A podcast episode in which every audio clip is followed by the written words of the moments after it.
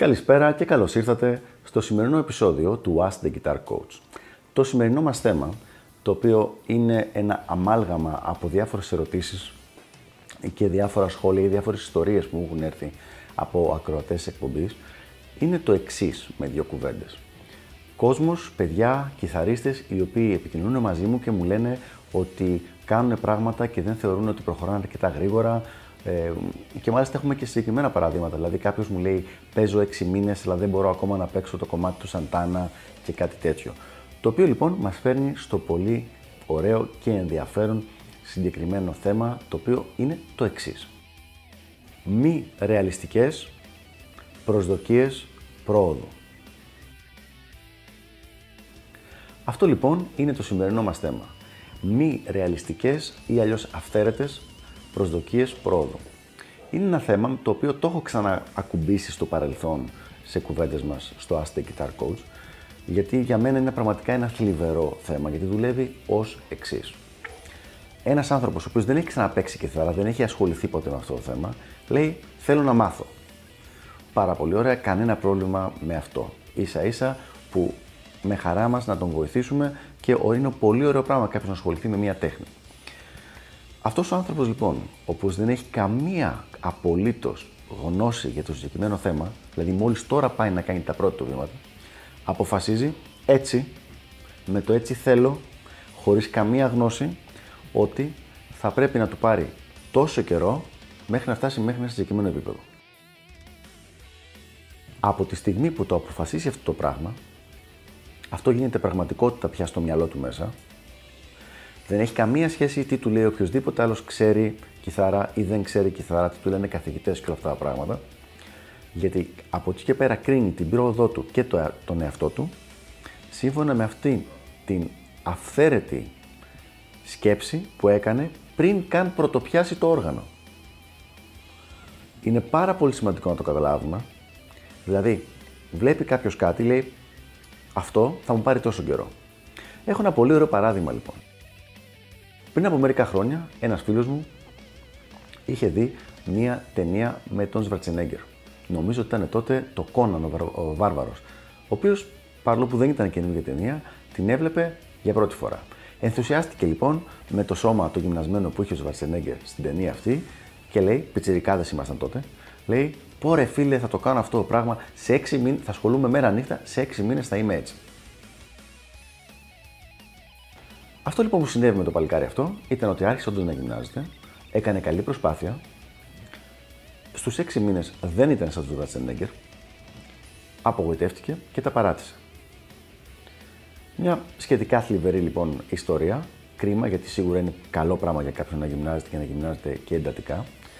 Το θέμα όμως είναι το εξής: Ότι το παιδί αυτό, παρόλο που φυσικά και δεν είχε φτάσει στο επίπεδο του Σβατσενέγκερ στους 6 μήνες, μέσα στους 6 μήνες αυτούς είχε κάνει απίστευτη πρόοδο, είχε αλλάξει όλο το σώμα, είχε βελτιωθεί και η υγεία του και η εμφάνισή του και αν ο ίδιος δεν είχε βάλει αυτό το αυθαίρετο αρχικό σημείο αναφοράς, δηλαδή ότι θα φτάσει εκεί σε τόσο καιρό, ε, θα έχει συνεχίσει κανονικότητα τη γυμναστική του και θα ήταν ανοιχτός στο να ακούει απλά τον έπαινο που είχε από τον υπόλοιπο κόσμο. Οι οποίοι του λέγανε Μπράβο, εσύ δώσε, του έχεις δώσει να καταλάβει, έχεις γίνει πολύ πιο ωραίος, πολύ πιο γυμνασμένος, πολύ πιο υγιής και όλα αυτά τα πράγματα.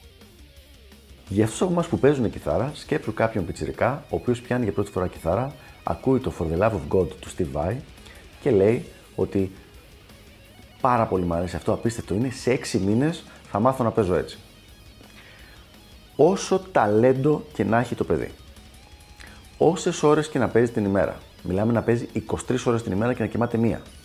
Όσο καλό coaching και να έχει, όσο καλά όργανα κτλ. κτλ δεν υπάρχει καμία περίπτωση, ποτέ δεν έχει συμβεί και ποτέ δεν θα συμβεί, μέσα σε ένα εξάμεινο οποιοδήποτε άνθρωπος να μπορέσει να φτάσει το επίπεδο παίξήματος του Steve Vai σε αυτό το κομμάτι με 6 μήνες εξάσκηση ενώ πριν δεν έπαιζε καθόλου κιθάρα. Δεν γίνεται. Οι μη ρεαλιστικές προσδοκίες λοιπόν αποτελούν ένα σημείο αναφοράς για αυτόν που τις αποκτά, που τις δημιουργεί στον εαυτό του, οι οποίες μετά δεν αλλάζουν με τίποτα. Και το κακό με αυτό είναι ότι όταν ο άλλος δεν φτάσει στο στόχο αυτόν, απογοητεύεται και πάρα πολύ συχνά παρατάει την όλη διαδικασία. Ευτυχώς αυτό δεν συμβαίνει πάντα, γιατί κάποιες φορές κάποιος κόσμος αρχίζει να γουστάρει και να αγαπάει την όλη διαδικασία της εκμάθησης του οργάνου και λέει: Δεν με νοιάζει που δεν έφτασα, θα συνεχίσω κανονικά και είναι δηλαδή ανοιχτός σε αυτό το πράγμα. Αλλά πάρα πολύ συχνά έχουμε το πρώτο παράδειγμα. Ο άλλος βάζει ένα αυθαίρετο χρονικό περιθώριο για να φτάσει κάτι και αν δεν το φτάσει, μετά λέει τα παρατάω. Εδώ λοιπόν θα δώσω μερικές ε, συμβουλές για το θέμα των ρεαλιστικών ε, προσδοκιών πρόοδου για να μπορέσω να σας βοηθήσω σε όσους έχετε πιθανώς αυτό το προβληματάκι σε θέμα νοοτροπίας. Και το πρώτο είναι ένα πολύ σημαντικό θέμα, το οποίο είναι ότι η κιθάρα θα σας συντροφεύει για πολλές δεκαετίες στη ζωή σας. Δεν είναι κάτι το οποίο το ξεπετάς σε ένα εξάμεινο και μετά λες «ΟΚ, okay, τόλισα και μένω στάσιμος».